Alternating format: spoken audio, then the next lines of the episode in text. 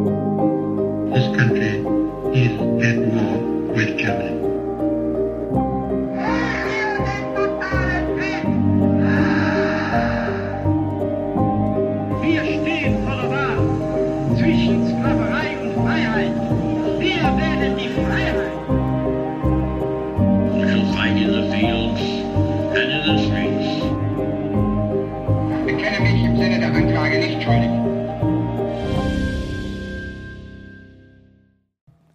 Zusammen und damit herzlich willkommen zu einer neuen Folge Wunder, Wissen, Weltkrieg. Mein Name ist Raffaela Höfner. Hier geht es um den Tatort Zweiter Weltkrieg. Ein Podcast gegen das Vergessen und für den Frieden.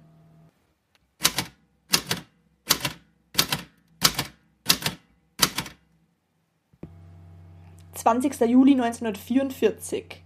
Rastenburg, Wolfschanze. Meine Finger klammern sich um den Henkel meiner Aktentasche. Gerade eben sind wir aus dem Flugzeug gestiegen, das uns von Berlin hierher nach Rastenburg geflogen hat. Nach Ostpreußen. Nun stehen wir vor dem Führerhauptquartier, der Wolfsschanze. Viele Male war ich schon dort. Seit wir Berlin verlassen haben, haben mein Adjutant und ich kaum ein Wort gewechselt. Es gibt nichts mehr zu sagen. Der Plan steht. Hitler wird heute Mittag sterben. Vor mir geht der Chef des Oberkommandos der Wehrmacht. Es ist niemand Geringeres als Wilhelm Keitel. Alles in bester Ordnung, sagt er zu den Männern des Führerbegleitbataillons, die am Eingang warten. Jeder wird normalerweise von ihnen gefilzt und von oben bis unten auseinandergenommen. Ausnahmslos jeder, sogar Göring und Himmler höchstpersönlich. Keitel nickt uns kurz zu und wir spazieren ohne Kontrolle an den Wachposten vorbei. Schweiß perlt mir von der Stirn. Ich muss Ruhe bewahren, darf mir die Aufregung nicht anmerken lassen. In wenigen Stunden ist schon alles vorbei. Operation Walküre. Alle meine Gedanken richten sich nur auf ein einziges Ziel. Der Führer muss heute sterben. Es gibt kein Hin und Her. Es muss geschehen. Und ich, ich werde ihn töten. So oft haben wir alles besprochen.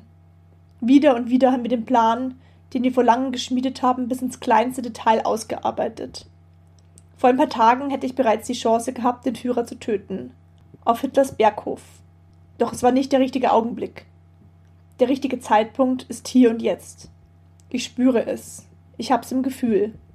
Ein paar Männer grüßen mich. Ihre Blicke wandern an mir herunter und verharren für einen Wimpernschlag auf meiner verkrüppelten Hand. Lediglich drei Finger meiner linken Hand umklammern meine Tasche. Die Besprechung wird eine halbe Stunde vorverlegt. Gibt jemand Keitel Bescheid. Mir läuft die Zeit davon.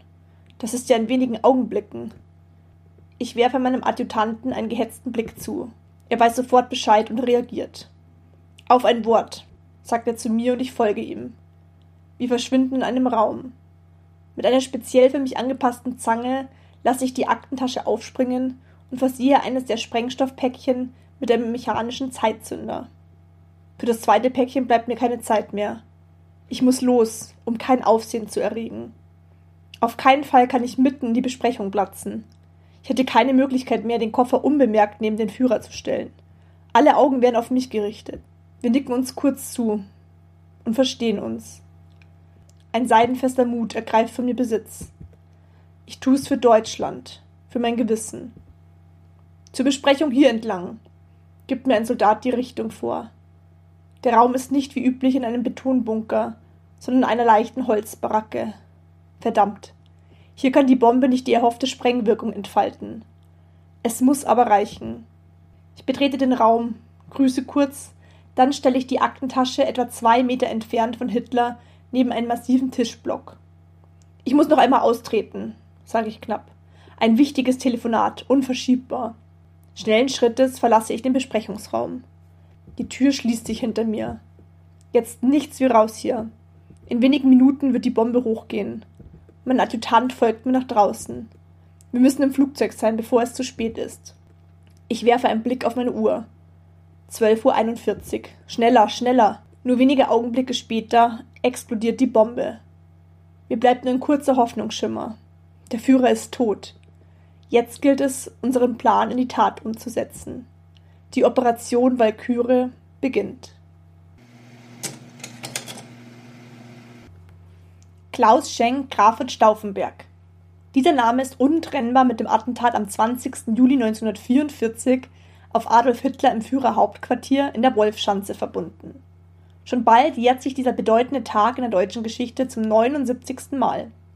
Wie wäre alles gelaufen, wenn die Bombe Hitler damals getötet hätte? Betrachtet man Stauffenberg heute, würde man nicht auf die Idee kommen, ihn nicht als mutigen Mann, als Vollstrecker oder sogar als Helden zu sehen. Doch wer war dieser Mann, der von einem Anhänger Hitlers zu einem Widerstandskämpfer wurde? Was waren seine Beweggründe? Und weshalb ist es so schwierig, ihn historisch einzuordnen? Hört jetzt rein, um etwas über Stauffenbergs Kindheit und Jugend, seine Erlebnisse im Zweiten Weltkrieg sowie seine letzten Stunden zu erfahren. Heute geht es um Klaus Schenk, Graf von Stauffenberg und das Attentat vom 20. Juli 1944. Zeitsprung in das Jahr 1907. Klaus Philipp Maria Schenk von Stauffenberg wird am 15. November auf Schloss Jettingen im bayerischen Jettingen geboren. Das liegt zwischen Augsburg und Ulm. Sein Zwillingsbruder Konrad Maria verstirbt bereits am Tag nach der Geburt. Klaus, der jüngste Sohn von Graf Alfred Schenk von Stauffenberg und dessen Ehefrau Caroline. Die Ahnenreihe des schwäbisch-fränkischen Adelgeschlechts der Stauffenbergs ist bis ins 13. Jahrhundert urkundlich nachweisbar. Ihr Grundbesitz liegt im bayerischen Schwaben, in Württemberg und Oberfranken. Zahlreiche seiner Familienmitglieder haben eine Laufbahn im Militär als hohe Beamte oder Politiker eingeschlagen. Klaus hat noch zwei ältere Brüder, Alexander und Berthold, die ebenfalls Zwillinge sind. Sein Vater diente dem württembergischen König Wilhelm II. als Oberhofmarschall. Seine Mutter war Hofdame und Gesellschafterin der Königin. Deshalb bewohnt die Familie eine Dienstwohnung im Stuttgarter Alten Schloss. Die Sommer verbringt die Familie in Lautlingen auf der Schwäbischen Alb. Die Stauffenberg-Kinder werden im katholischen Glauben erzogen. Insgesamt spielt die Beschäftigung mit religiösen Fragen in ihrer Erziehung eine große Rolle. Das Elternhaus ist jedoch durch eine tolerante Geisteshaltung und eine aufgeklärt liberale Atmosphäre gekennzeichnet. Die Mutter selbst sorgt für umfassende Bildung. Ihr war Literatur, Musik und Theater äußerst wichtig. Der musisch talentierte Klaus spielt Violincello und entwickelt sich zu einem passionierten Reiter. 1913 kommt Stauffenberg in eine Stuttgarter Privatschule für Elementarunterricht. 1916 folgt er seinen älteren Brüdern an das traditionsreiche Eberhard-Ludwigs-Gymnasium. Während dieser Zeit schließt er sich dem Bund Deutscher Neupfadfinder, einer Gruppierung der bündnischen Jugend an. Die Bewegung pflegt ritterliche Ideale, hängt der mittelalterlichen Romantik nach und verehrt den symbolischen Lyriker Stefan George. 1923 werden Stauffenberg selbst und sein älterer Bruder Berthold in den Kreis um Stefan George eingeführt. Stauffenberg verehrt den Dichter bis an sein Lebensende. Seinem Bruder sind sogar zwei seiner Gedichte gewidmet. Schon zu der Zeit gilt Stauffenberg als Tatcharakter. Für ihn spielt die Gedankenwelt Georges, insbesondere der Begriff des geheimen Deutschlands, eine sehr große Rolle. Am 5. März 1926 macht Stauffenberg sein Abitur. Er entscheidet sich anschließend für eine militärische Karriere. Einen knappen Monat später tritt er als Fahnenjunker in das 17. Bayerische Reiterregiment in Bamberg ein. Seine Entscheidung für diese Laufbahn begründet er mit seinem Tatendrang und dem Wunsch, dem Staat zu dienen. Der Vater unterstützt natürlich seine Entscheidung.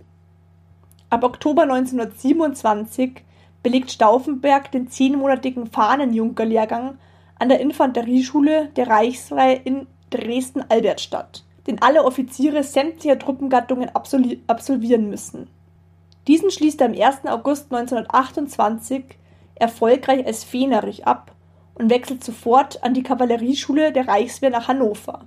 Die abschließende Offiziersprüfung besteht Stauffenberg als Sechstbester seines Jahrgangs und schneidet zugleich als Jahrgangsbester der Kavallerie ab, wobei er für seine hervorragenden Leistungen einen Ehrensäbel erhält. Stauffenberg wird zum Leutnant befördert und erhält am 1. Januar 1930 sein Offizierspatent. Anschließend übernimmt er den Befehl über den Minenwerferzug seines Bamberger Reiterregiments. Dort dient er gemeinsam mit dem Offizier Peter Sauerbruch und freundet sich mit dem Sohn des berühmten Chirurgen Ferdinand Sauerbruch an. Zeit seines Lebens ist Stauffenberg an Politik interessiert. Als Angehöriger der Reichswehr ist ihm allerdings jede politische Demonstration oder Parteizugehörigkeit verboten, und konkrete Äußerungen aus jener Zeit sind nur sehr wenig überliefert.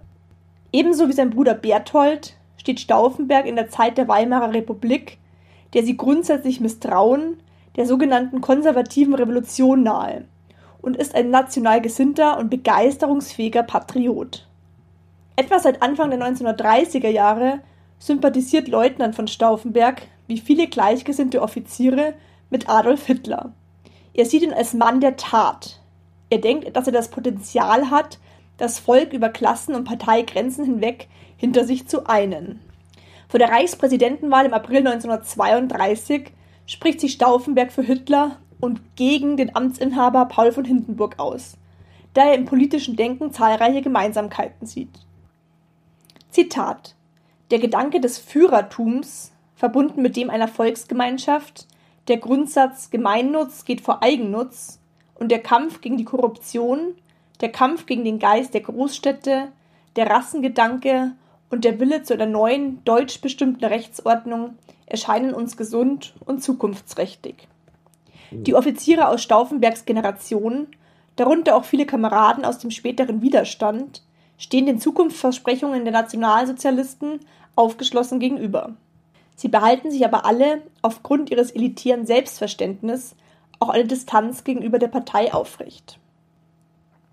Die Aufbruchstimmung erfasst auch Stauffenberg selbst. Er begrüßt die Ernennung Hitlers zum Reichskanzler sowie die anschließende Gleichschaltung. Am 1. März 1933 folgt Stauffenbergs Beförderung zum Oberleutnant. Am 26. September 1933 heiratet Graf Stauffenberg in Bamberg seine langjährige Verlobte Nina Freien von Lerchenfeld. Die Familie Lerchenfeld gehört zum altbayerischen Uradel. Aus der Ehe gehen fünf Kinder hervor. Die Zeit des Nationalsozialismus. Nach dem Tod des Reichspräsidenten Paul von Hindenburg leistet die Reichswehr am 2. August 1934 den Führereid auf die Person Adolf Hitlers. Die machtpolitische Konzentration auf einen Führer und Reichskanzler entspricht grundsätzlich Stauffenbergs Verständnis von der herausragenden Rolle des Individuums in der Geschichte. Ab dem 1. September 1934 folgt für Stauffenberg eine zweijährige Verwendung als bereiter Offizier an der Kavallerieschule Hannover, die vornehmlich unter sportlichen Gesichtspunkten Erfüllung bringt. Neben seiner Ausbildungsverantwortung zeigt sich seine überdurchschnittliche Befähigung als Reiter und er erzielt hervorragende Ergebnisse in Dressur- und Military-Wettkämpfen. Am 1. Oktober 1936 gehört Stauffenberg zu den ersten 100 ausgewählten Offizieren, die zur Generalstabsausbildung an die Kriegsakademie nach Berlin-Moabit abkommandiert werden. Die von Hitler betriebene Aufrüstung der Wehrmacht erhöht natürlich den Bedarf an Generalstabsoffizieren und die Ausbildung ist mit Blick auf die schnelle Heeresvermehrung auf zwei Jahre verkürzt worden. Die Kerninhalte umfassen hier Taktik, Kriegsgeschichte, Heeresversorgung, Heerestransportwesen, Heeresorganisation, Wehrwirtschaft, Pionierdienst, Landbefestigung und Kartenkunde. Parallel absolviert Stauffenberg eine Dolmetscherausbildung in Englisch und besucht Abendvorträge der Deutschen Gesellschaft für Wehrpolitik und Wehrwissenschaften. An der Kriegsakademie lernt er Albrecht Merz von Quirnheim und Eberhard Fink kennen, die später ebenfalls dem militärischen Widerstand angehören. Sein Vorgesetzter ist Generalleutnant Erich Hübner, er bescheinigt Stauffenberg großes Organisationstalent, denn er entwickelt anerkannte Qualitäten im Planen, Beschaffen und Versorgen. Stauffenbergs Division beteiligt sich nach dem Münchner Abkommen im Oktober 1938 am deutschen Einmarsch in das sogenannte Sudetenland. Der Zweite Weltkrieg. Im August 1939 erfolgt die Mobilmachung und Verlegung der ersten leichten Division nach Schlesien. Den Kriegsausbruch am 1. September 1939 empfindet der Berufssoldat Stauffenberg als Erlösung und mit seiner Division marschiert er im Südwesten Polens ein. Der schnelle Vormarsch im sogenannten Blitzkrieg bereitet Stauffenberg als verantwortlicher Quartiermeister logistische Schwierigkeiten. Während des Feldzugs lässt Stauffenberg einen deutschen Offizier vor ein Militärgericht stellen, der zwei polnische Frauen hat erschießen lassen. In einem Brief an seine Frau schildert Stauffenberg seine Fronterfahrungen und Eindrücke aus Polen wie folgt: Zitat: Die Bevölkerung ist ein unglaublicher Pöbel, sehr viele Juden und sehr viel Mischvolk. Ein Volk, welches sich nur unter die Knute, das ist eine Art Peitsche, wohlfühlt. Die Tausenden von Gefangenen werden unserer Landwirtschaft recht gut tun. In Deutschland sind sie sicher gut zu brauchen. Arbeitsam, willig und genügsam. Der Historiker Heinrich August Winkler führt das Briefzitat als Beleg dafür an, dass Stauffenberg zu dieser Zeit die nationalsozialistische Rassenpolitik grundsätzlich bejaht hat, wenn er sie auch für überspitzt hielt. Zum Ende der Kampfhandlungen in Polen steht Stauffenbergs Division zwischen Modlin und Warschau. Anschließend wird die erste leichte Division an den Standort Wuppertal zurückgeführt und am 18. Oktober 1939 zur 6. Panzerdivision umgegliedert. Unter dem Befehl von Generalmajor Werner Kempf wird sie an die Westfront verlegt. Stauffenberg behält seine Stellung im Divisionsstab. Der Westfeldzug. Im Westen verharrt die Front eher passiv. Der Oberbefehlshaber des Heeres Walter von Brauchitsch und Generalstabschef Franz Halder halten den von Hitler angekündigten militärischen Konflikt mit den Westmächten für absolut nicht vertretbar. Das geht sogar so weit, dass sie sich um die Jahreswende 39-40 bereit erklären, Hitler verhaften zu lassen, sobald er den Angriffsbefehl geben würde. Zwei Adelige, die dem militärischen Widerstand bereits seit der Septemberverschwörung angehören, bitten Stauffenberg persönlich, sich zu Brauchitsch Adjutanten ernennen zu lassen. So könnte er am geplanten Umsturzversuch teilnehmen. Stauffenberg lehnt jedoch mit Verweis auf seinen Führereid ab. Die Männer nehmen von einem Putsch schließlich wieder Abstand. Stauffenbergs sechste Panzerdivision untersteht der Panzergruppe Kleist, also der Heeresgruppe A, und bildet nach Beginn der deutschen Offensive am 10. Mai 1940 einen Stoßkeil des Vormarsches durch die Ardennen. Dieser Angriff durch das vermeintlich verkehrshemmende Waldgebirge kommt für die französische Heeresleitung unerwartet und ist der Ausgangspunkt der kriegsentscheidenden Sichelschnittplans. Während der anschließenden Schlacht bei Sedan überquert die Division die Maas und stößt nahezu ungehindert bis zum Ärmelkanal vor. In einem Feldpostbrief vom 19. Mai 1940 zeigt sich Stauffenberg, von dem sich abzeichnenden militärischen Sieg über Frankreich, tief beeindruckt. Zitat Seither erleben wir in erschütternder Form den Anfang des Zusammenbruchs einer großen Nation, nicht nur militärisch, sondern auch psychisch. Uns geht es köstlich. Wie sollte es auch anders sein bei solchen Erfolgen? Noch vor Abschluss der Westoffensive wird Stauffenberg von seiner Panzerdivision abgezogen und am 27. Mai 1940 zum Oberkommando des Heeres versetzt.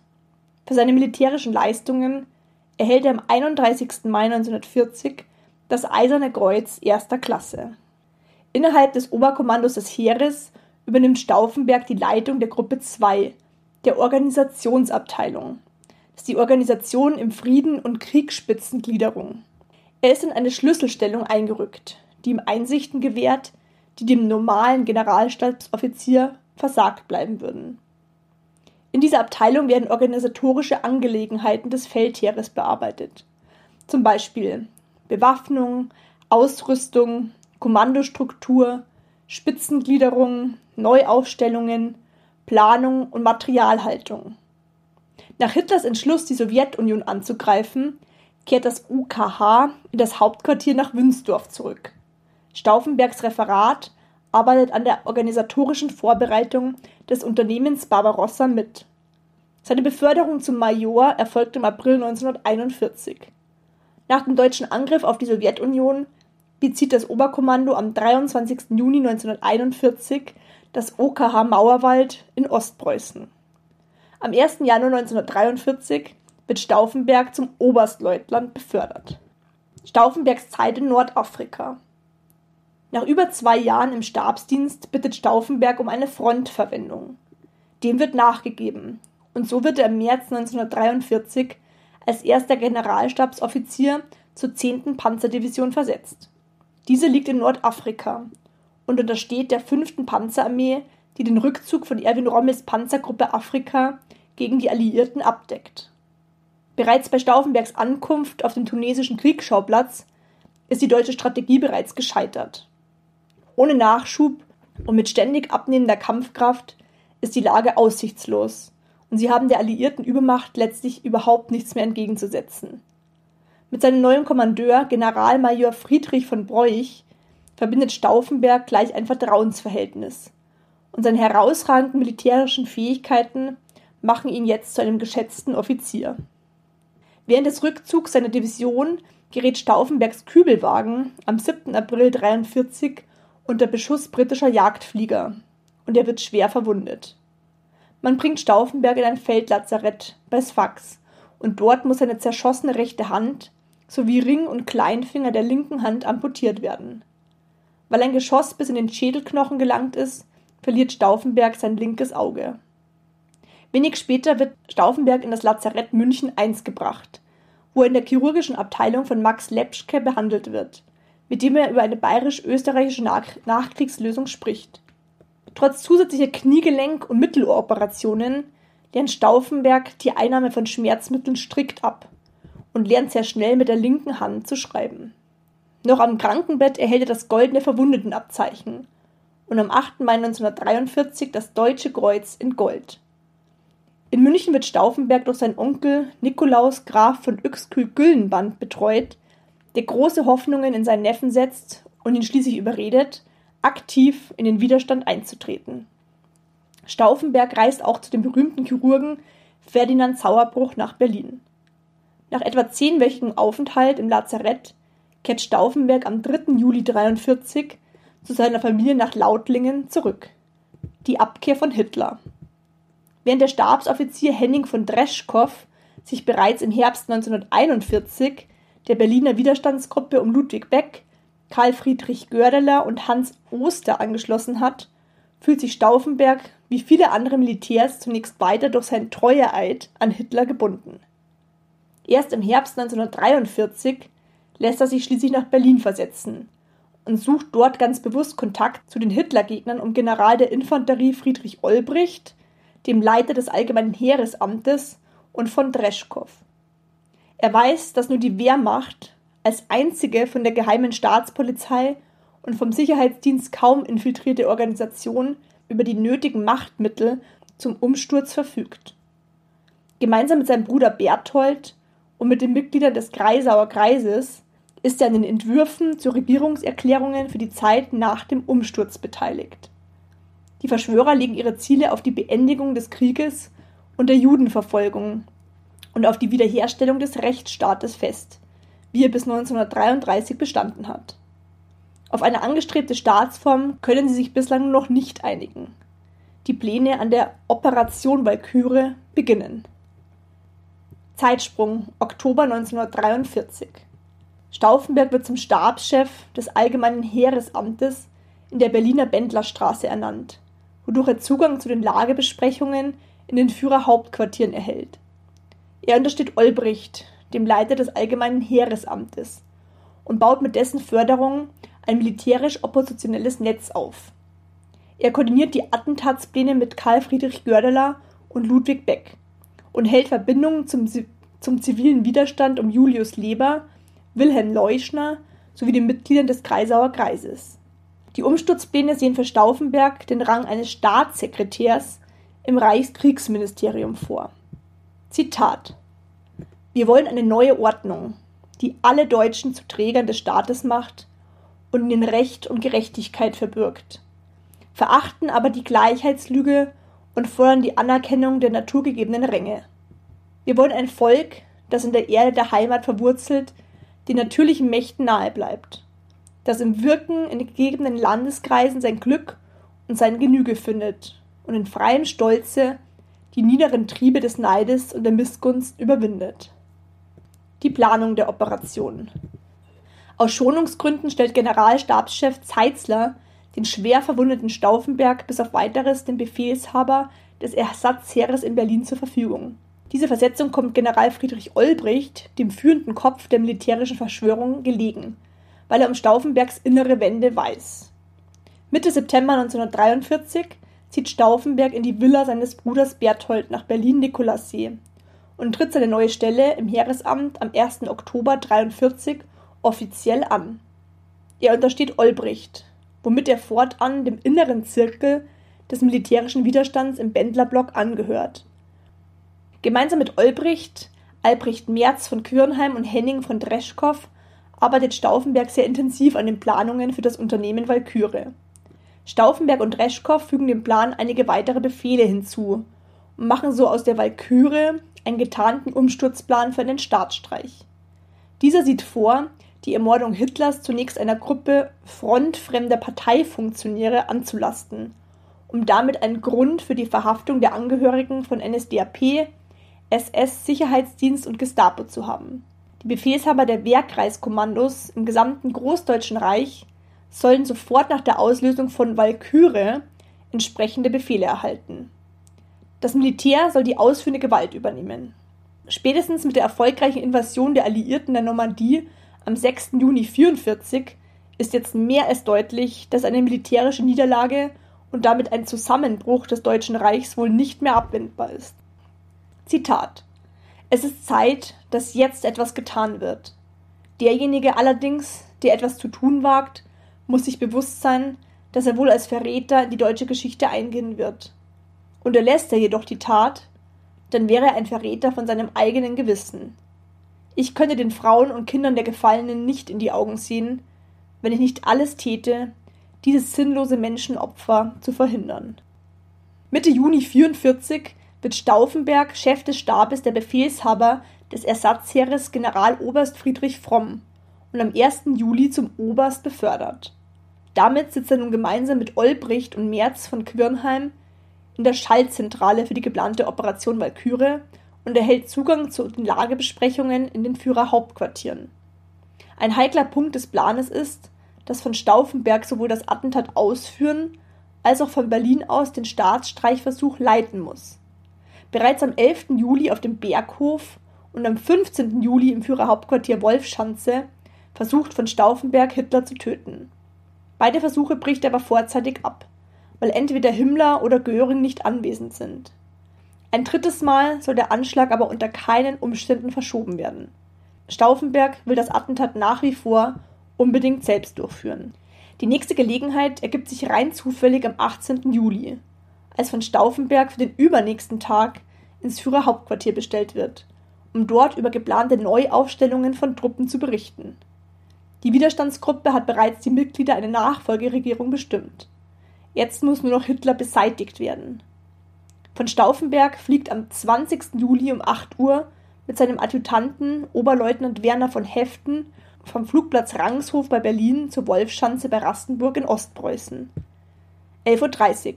Stauffenberg und Heften gelingt es, nur einen der beiden vorgesehenen Sprengsätze scharf zu machen. Da die Besprechung wegen eines geplanten Besuchs von, von Mussolini unerwartet um eine halbe Stunde vorverlegt wird, gelingt es ihm nur noch mit einer speziell für ihn angepassten Zange, er besitzt nur noch drei Finger an seiner linken Hand, eines der beiden Sprengstoffpäckchen mit einem aktiven britischen Bleistiftzünder, das ist ein mechanischer Zeitzünder, zu versehen. Das zweite Sprengstoffpäckchen, das die Sprengwirkung zweifellos erhöht hätte, steckt er nicht mit in die Aktentasche. Dazu kommt, dass die Besprechung nicht wie üblich in einem Betonbunker, sondern in einer leichten Holzbaracke stattfindet und die Sprengladung so nicht die erhoffte Wirkung entfalten kann. Ungefähr 12.35 Uhr. Stauffenberg betritt den Besprechungsraum. Das Gedränge verhindert, die Tasche mit dem Sprengstoff unmittelbar neben Hitler zu deponieren. Stauffenberg stellt sie etwas weiter entfernt ab, neben einem massiven Tischblock, der wohl die Sprengwirkung weiter abschwächt, verlässt dann die Baracke unter einem Vorwand. 12.42 Uhr. Die Sprengladung detoniert, in dem mit 24 Personen besetzten Raum. Hitler befindet sich unter den 20 Überlebenden. Erich Fellgiebel lässt an die Mitverschwörer in Berlin verleiten, es ist etwas Furchtbares geschehen. Der Führer lebt. 12.50 Uhr bis 14 Uhr. Fellgiebels nicht eindeutige Nachricht erreicht Olbricht. Dieser zögert, den Walküre-Alarm auszulösen. Nach der Bombenexplosion wird das Führerhauptquartier abgesperrt. Stauffenberg und Heften können die Wachmannschaften täuschen und gelangen zum Flugplatz. Die beiden Attentäter starten zum Rückflug nach Berlin. Stauffenberg ist felsenfest überzeugt. Hitler muss tot sein. 15 Uhr. In Rangsdorf bei Berlin geben sie telefonisch die Meldung an die Bendlerstraße durch. Hitler ist tot. Merz von Quirnheim überreden den noch immer zögernden Olbricht, die Staatsstreicheinheiten zu alarmieren. 1645. Stauffenberg und Heften treffen der Bendlerstraße ein. Der in das Attentat eingeweihte Generaloberst Friedrich Fromm, Chef der Heeresrüstung und Befehlshaber des Ersatzheeres, verweigert die Zusammenarbeit und wird festgenommen. 17 Uhr. Auf Initiative von Hitler und Goebbels wird im Rundfunk das Überleben Hitlers vermeldet. Zitat Hitlers von der Rundfunkansprache. Deutsche Volksgenossen und Genossinnen. Ich weiß nicht, zum wievielten Male nunmehr ein Attentat auf mich geplant und zur Ausführung gekommen ist. Wenn ich heute zu Ihnen spreche, dann geschieht es aus zwei Gründen. Erstens, damit Sie meine Stimme hören und wissen, dass ich selbst unverletzt und gesund bin. Zweitens, damit Sie aber auch das Nähere erfahren über ein Verbrechen, das in der deutschen Geschichte seinesgleichen sucht. Eine ganz kleine Clique ehrgeiziger, gewissenloser und zugleich unvernünftiger, verbrecherisch stummer Offiziere hat ein Komplott geschmiedet, um mich zu beseitigen und zugleich mit mir den Stab praktisch der deutschen Wehrmachtsführung auszurotten. Die Bombe, die von dem obersten Graf von Stauffenberg gelegt wurde, krepierte zwei Meter an meiner rechten Seite. Sie hat eine Reihe von mir teurer Mitarbeiter sehr schwer verletzt. Einer ist gestorben. Ich selbst bin völlig unverletzt, bis auf ganz kleine Hautabschürfungen, Prellungen oder Verbrennungen. Ich fasse das als eine Bestätigung des Auftrags der, Ver der Vorsehung auf, mein Lebensziel weiter zu verfolgen, so wie ich es bisher getan habe. Denn ich darf vor der ganzen Nation es feierlich gestehen, dass ich seit dem Tage, an dem ich in die Wilhelmstraße einzog, nur einen einzigen Gedanken hatte, nach bestem Wissen und Gewissen meine Pflicht zu erfüllen. Und dass ich, seit mir klar wurde, dass der Krieg ein, ein unausbleiblicher war und nicht mehr aufgeschoben werden konnte, dass ich seitdem eigentlich nur in der Sorge, der Arbeit und der Sorge und in zahllosen Tagen und durchwachten Nächten nur für mein Volk lebte. Fast gleichzeitig erhalten die Stabsoffiziere die Fernschreiben mit den Anweisungen der Verschwörer. Die überwiegende Mehrheit der Offiziere verhält sich angesichts der widersprüchlichen Meldungen erst einmal abwartend. 19 Uhr. Major Otto Ernst Rehmer, Kommandeur der, des Wachbataillons in Berlin, wird von Goebbels über das Scheitern des Anschlags unterrichtet. Rehmer löst daraufhin die Absperrung des Regierungsviertels auf und beteiligt sich an der Niederschlagung des Staatsstreichs. 22.30 Uhr. Eine Gruppe regierungstreuer Offiziere verhaftet Stauffenberg, und die Mitverschwörer. Fromm ordnet die sofortige Erschießung wegen Hoch- und Landesverrats an. In der Nacht vom 20. auf den 21. Juli. In dieser Nacht wird Klaus Schenk Graf von Stauffenberg gemeinsam mit Werner von Herften, Albrecht Ritter Merz von Quirnheim und Friedrich Olbricht im Hof des Bendlerblocks erschossen. Ludwig Beck wird Gelegenheit zur Selbsttötung gegeben. Er wird nach einem misslungenen Selbstmordversuch ebenfalls erschossen. Die Exekution findet im Hof statt. Stauffenbergs letzte Worte sollen der Ausruf Es lebe das heilige Deutschland gewesen sein. Nach anderen Quellen rief Stauffenberg in Anspielung auf die Ideenwelt Stefan Georges Es lebe das geheime Deutschland. 21. Juli. Die Leichen der Erschossenen werden auf einem Friedhof mit ihren Uniformen und Ehren Ehrenzeichen bestattet. Himmler lässt sie ausgraben und ordnet deren Verbrennung an. Ihre Asche wird über die Felder verstreut. Hitler plant, die Familien der Verschwörer zu ermorden und die Familiennamen endgültig auszulöschen. Die zunächst ins Auge gefasste Blutrache wird wieder verworfen und stattdessen eine umfangreiche Sippenhaft befohlen. Von Stauffenbergs hochschwangere Ehefrau wird in das Konzentrationslager Ravensbrück deportiert. Aufgrund der anstehenden Geburt wird sie in ein NS-Frauenentbindungsheim in Frankfurt-Oder verlegt, wo das fünfte Kind der Familie Konstanze am 27. Januar 45 zur Welt kommt. Die vier älteren Kinder werden das Kinderheim in Borntal bei Bad Sachsa verbracht. Verfahren vor dem Volksgerichtshof. Die Ermittlungen der Gestapo zogen sich bis Mai 45 hin. Man geht insgesamt von ca. 700 Inhaftierungen und mehr als 110 Exekutionen aus. Etwa 5000 weitere Verhaftungen erfolgen während der Aktion Gitter im August 44. Neben den Verschwörern fallen damit zahlreiche andere Oppositionelle der NS-Justiz zum Opfer, die schon länger das Missfallen des NS-Regimes erregt haben, aber nicht in das Attentat verwickelt waren. Die historische Bewertung. Die NS-Propaganda schmähte Graf von Stauffenberg und die Verschwörer des 20. Juli als feige Landesverräter, die dem Deutschen Reich in Zeiten höchster Not in den Rücken gefallen seien. Diese Interpretation des Attentats wirkt bis heute teilweise nach. Vielen der Männer des 20. Juli war es im Verlauf der Kriegsjahre ein immer größer werdendes Bedürfnis geworden, gegen die diktatorische Politik Hitlers und seiner Partei Widerstand zu leisten, insbesondere gegen die Verbrechen der SS hinter der Front. Sie waren in zunehmendem Maße Zeugen von systematischen Massentötungen von Unschuldigen geworden, was sie mit ihrem Gewissen und ihrer Offiziersehre nicht in Einklang bringen konnten. Etliche fürchteten eine langfristige Schädigung des deutschen Rufs und eine Auferlegung moralischer Schuld für kommende Generationen. In Westdeutschland wurden die Männer des 20. Juli Mitte der 50er Jahre infolge der Rehmer-Prozesse langsam zu Helden erhoben, wohingegen die Bevölkerung in der DDR mit diesem Datum wenig anfangen konnte. Mit Ansprachen, Kranzniederlegungen und Gedenkfeiern wird seit 1952 vornehmlich in Berlin am 20. Juli an die Widerstandsbewegung erinnert und deren Vorbildfunktion für die Gegenwart herausgehoben. Federführend sind dabei die Stiftung 20. Juli 44 und die Gedenkstätte Deutscher Widerstand. Seit 1999 legen Rekruten der Bundeswehr in Berlin am 20. Juli das feierliche Gelöbnis ab. Zunächst geschah dies im Bändlerblock, seit 2008 auch vor dem Reichstagsgebäude. Der 20. Juli 1944 ist heute zum Symbol des deutschen Widerstands gegen die Diktatur des Naziregimes und der Schreckensherrschaft Adolf Hitlers geworden. Er ging als Aufstand des Gewissens in die Geschichte ein.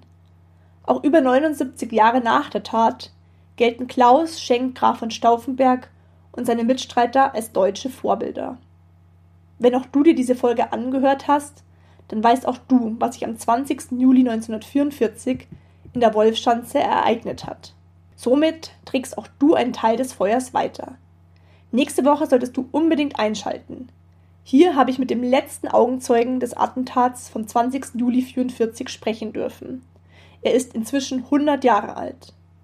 Wenn ihr mögt, dann lasst mir gerne eine positive Bewertung da und empfehlt den Podcast gerne Freunden und Bekannten weiter. Seid nächste Woche auch wieder mit dabei, wenn es heißt Wunder, Wissen, Weltkrieg.